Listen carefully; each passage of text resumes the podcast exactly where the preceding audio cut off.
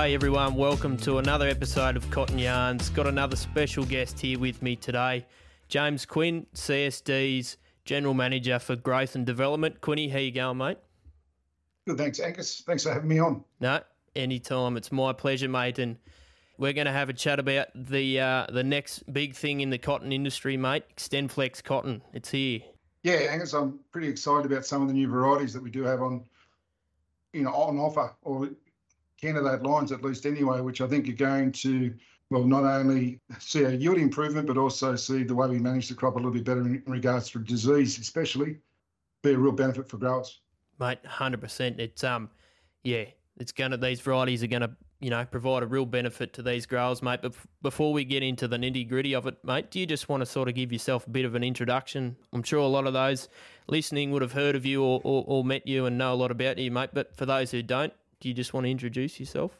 Yeah, uh, as you pointed out there before, James Quinn, General Manager Growth and Development, CSD. I've been with CSD now 18 years. Firstly, as an extension development agronomist, um, and then now as the General Manager my portfolio looks after uh, quite a varied uh, group of tasks, looking after our farming interests, our seed increase program, our extension program, our communications, and also our research program. So a very varied portfolio, which is um, quite interesting and keeps my days pretty full. Yeah, I was going to say, keep you on your toes, mate. So we're going to focus on these XtendFlex varieties, like you said, mate, and we've got a pretty these lines coming through that we've been trialling for a number of years now, um, all across the our variety trial network, mates, and we've got a pretty good package of varieties here. I reckon we'll kick off, mate. We'll just run through, you know, some of the varieties. Um, they're under experimental name, but in the coming seasons, of course, they'll um, they'll be given a, a proper variety name, you know, similar to the to the varieties we've got now. But do we want to start off with? Let's look at so CSX one zero oh four nine. Do you just want to run us through that line?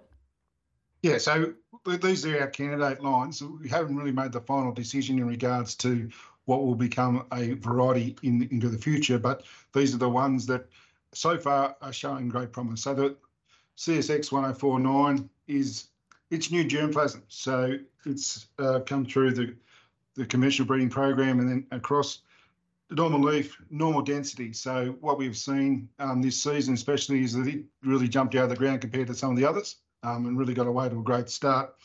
Where I see this one fitting, though, Angus, is in dryland. Surprisingly, it's a bit of a more determinate variety, which is not really suited for what you'd say a traditional dryland variety. Yep. But its yield performance is just um, extraordinary in, in dryland, and we're seeing that not only in the work that the CSIRO uh, have shown us, but also in our own trials, as you were saying there before because of its determinate habit too, I think it does have an opportunity in the southern environment, yep. but also conversely, the shorter seasonal, the more determinate varieties are more likely to have a, a, a, fit in in the northern environment as well. So, yeah, a real bit of a, a generalist variety where it can work at both ends of the of the industry, but also in the dryland as well. Yeah, yeah, definitely. Um, I had it in my variety trial here, my dryland trial at Taluna, and, and it performed really, really well. And those results are on the website. But mate, um, you mentioned new germplasm there, so a lot of pe- people that might be a big word to a lot of people, mate. Do you just want to, I guess, step us through what that means by new germplasm? Yeah, so you know, people might know that the, the, the varieties that we have, like the Sicot 71, which went into Sicot 71 BR, which went into Sicot 71 BRF, and it's a family and that was iterations of that family. This is actually new germplasm. So, and as a credit to the CSIRO breeders in regards to this, but they have a program which is just straight conventional. So there's no GMOs in this at all. Yep. And that's where they try and really concentrate on the, the improvements in yield, improvements in fibre quality, and the improvements in disease tolerances, as well as other um, host plant resistant traits as well. And that's how we get our genetic improvement. And that's how and that's really the, the engine that drives that breeding program. And that's where we get our yield improvements year on year that we, we become so accustomed to and you know pretty much demanding. So that you know that breeding program pretty much goes you know seven to eight years program, and we select the best performers out of that, that program and, and put it into our um, transgenic breeding programs. So and then it goes through another seven eight years in that. So we're we're talking some of these varieties. Uh, you know, up to 15 to 16 years in the making in regards to when they were first crossed back, you know, 15 or so years ago. Yeah. They become a commercial, or not even a commercial variety, they're a candidate line at the moment. Yeah. So, but you know, when we talk about XtendFlex, that's only talking about a few genes. I like to always say that we are always talking about the 50 or 60,000 that actually do the work um, out there and generate the yield for us. That's right. Yeah, the, the, the sort of GM traits are only, you know, they're basically a needle in a haystack compared to the rest of the work that goes on throughout that breeding program. And like you said, it is a credit to to the guys at CR, CSIRO. It's a lot of work. Um, hopefully in the near future, I'm going to nail down Warwick Stiller for a podcast on the breeding program. But he must be the hardest man in the cotton industry to nail down. But we'll get him one day. But we'll keep stepping through these these candidate lines, mate. So the next one we'll go through is um, CSX four one double three B three XF. So yeah, it's a most similar to Sicot seven four eight B three F in, in its performance so far, and really, it's a full season of variety. Has normal leaf, um, and when we get to the last variety on your list, you'll understand why I'm calling it normal leaf. Yeah. Um, but it is low density, but it does have a broad adaptation across the whole of the industry, and it seems to be going okay. You know, its performance is, is, is on par with, with 748 and 746, oh, Sicot 748, 746, B3F. So, yeah, it's, it's, a, it's a good quality variety that I think it's going to be um, one of those things that people may find that it works well on their farm.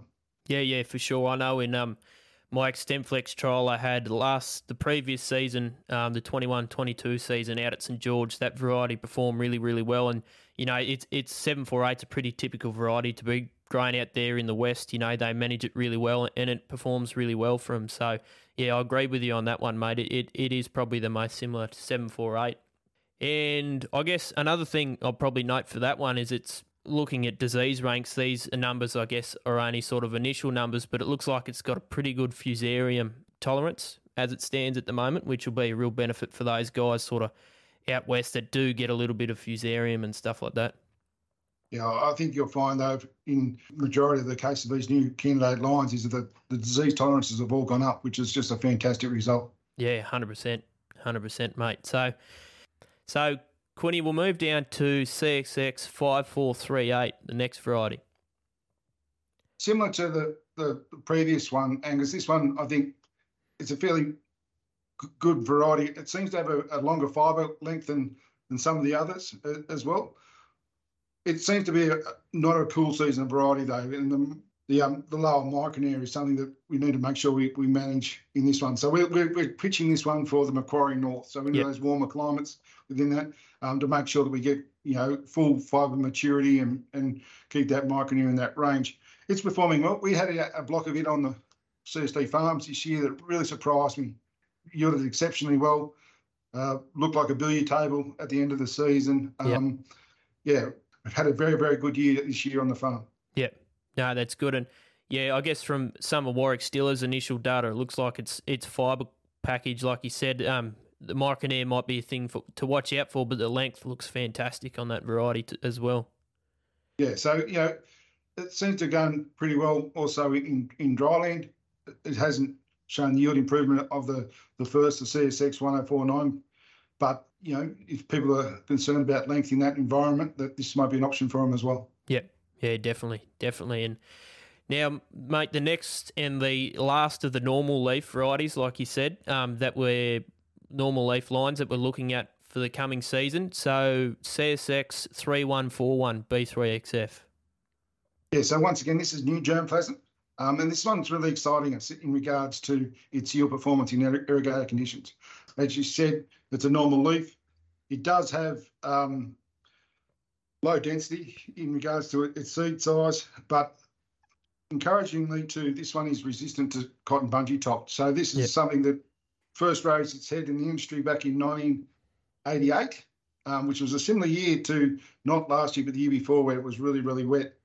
And we saw it again uh, two years ago within that. But now we're starting, and it's a credit to the breeders that it's taken them that long to introduce a resistance to that uh, disease. That's exciting for us. Um, it's something that's come out of the CSIRO breeding program, and it's something that we, will see. You know, another thing we just don't have to worry about into the future. You yeah, know, it's taken care of in the variety.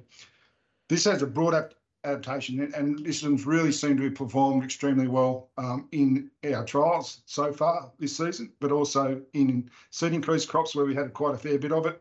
It's performed ex- exceptionally well, and, and looks like to be a you know fairly well broadly adapted variety that's going to yield very, very well. It also seems, you know, for those that may have been affected by verticillium, it seems to be so far. We've still got to run a lot of the numbers and do a bit of the science on it, but it seems to be that it's got a better uh, verticillium tolerance than anything we've got on the on the market at the moment as well. So that's going to be a, a bit of a boost for that um, disease as well, or the management of that disease as well, Angus. Yeah, for sure. It's um, this variety looks like it's got the whole package as well, um, right across the board, which is fantastic. And the cotton bunchy top too is a really good thing. Um, I know since my time joining the cotton industry in 2009, start of 2019, you know, I hadn't seen any cotton bunchy top before, but the previous season gone, it it sort of reared its head. So I think going into next season and possibly the following season, you know, it it could be around, and, and that's a real benefit with having that variety there. And so we'll move on to the last line that we're we're sort of trialing and looking at at the moment. It's one that you've been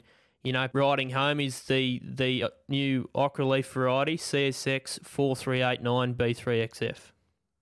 Yeah, so this is one that's been of interest to me for, for a number of years. Obviously, I get to see a bit of these varieties before everyone else, um, and there's one of the ones that really impressed me early on, and I've been watching it develop or come through the program over the last four years, and it, it really is impressing me in regards to the way it grows and, and its attributes. So, yes, it, it's definitely new germplasm.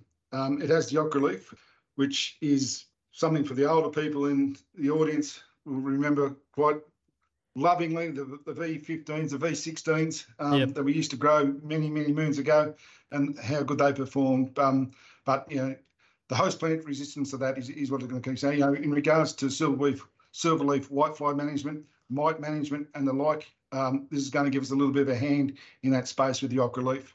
You know, in some regards, it also allows a little bit more light penetration deeper into the canopy, um, which is also a good thing as well, uh, especially in some of the more humid environments. It's low density. This has also got cotton bunchy top resistance, um, which is a great thing. Yep. Um, but for me, this variety has yielded very, very well in irrigated situations. Very, very well. So we've you know, taken it out of the nursery, put it into larger scale blocks on our farm.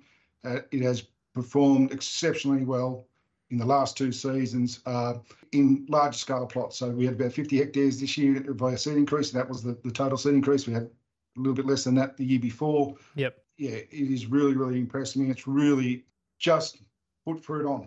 And, you know, that's basically its job. And that's what it's done. It's been fantastic. Yep. Yep, yeah, I know you had a, a little stretch down at the farm between two fields of this okra leaf variety that you were calling the bank manager's drive. So, yeah, because it, you know it does look it looks really good too. So, yeah, you know, yep.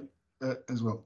No, definitely, and mate, we'll move into the sort of next question I've got here. Is you know you compared a lot of those lines back to some of the current Bollgard three varieties that we currently have in the market at the moment. So, I guess how are these varieties, um, if at all, different? You know, to our current varieties?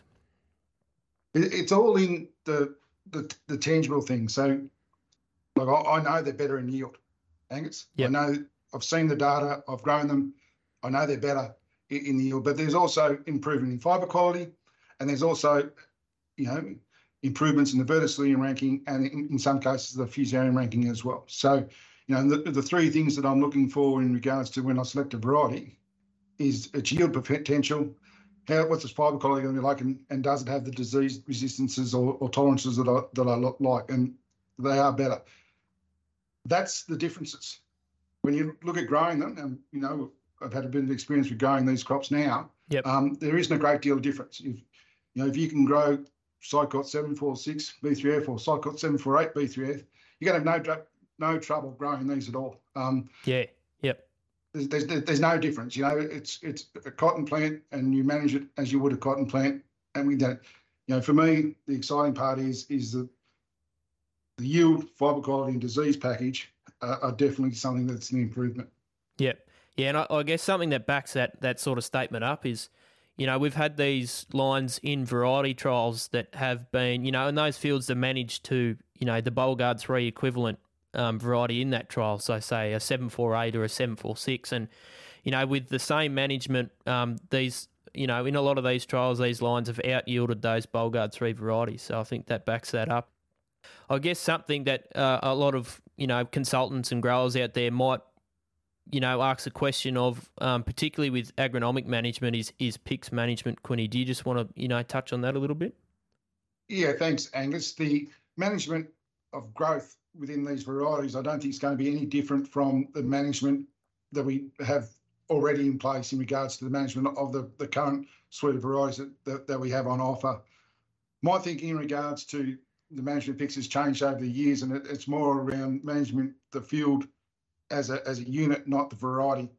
As we know, with, with the, the varieties we do have, we can get uh, quite excessive growth. Um, in northern Australia, we can get it to grow two metres tall, whereas in southern New South Wales, it only grows 80 centimetres tall. So yeah. um, it's all about managing that that field um, because, and I don't see any difference in regards to the XtendFlex candidate lines here in their management. Uh, you know, that management up until that flowering period, I think is very crucial. If it needs a tap on the head, then let's monitor it, make sure that we give it a tap on the head so that we don't get excessive growth within that. But if we're not monitoring it, then we're not going to know um, what's going on. It's going to be too late if it's already the horse is already bolted there. So yep. yeah, I, I, only stress that I don't see there's going to be any real management difficulties with these varieties, but just we just need to make sure that we keep on top of it and make sure that we are monitoring what's going on. Yeah, yeah, like you said, just like any other variety we've got now. Um, yep, hundred percent. So, okay, before we um, wrap this up, Quinny, we'll just touch on, I guess, the changeover to XtendFlex over over the coming seasons. What what do you envisage that will look like? Well, well currently we're on a um, a fifty thousand hectare cap um, due to APVMA restrictions. Yep. Um, once that is lifted and they get comfortable with the uh, application of the, the chemistry for this variety, the Australian market's always driven by yield. And if we can produce a variety that has better yield potential, then uh, the market adopts it very quickly. We saw that with Bollgard 3 um, and that rollover that we went from about 5% of the area to 85% of the area in a year. I've got great confidence in these varieties that they yield. Well, I know they yield. Uh, it's not a it's not a question. It, it's, a statement. I can see this being a similar thing to, Bollgard 3, where growers will want to utilise these new candidate lines or whatever varieties we want to call them at the end of the day because they're going to yield more. We put on top of that other aspects like resistance to cotton bunchy top, better verticillary to- tolerance, better fusarium tolerances or resistance, and also improved fibre quality. Uh, for me, I can I can see the industry really trying to adopt these very very quickly because they are better.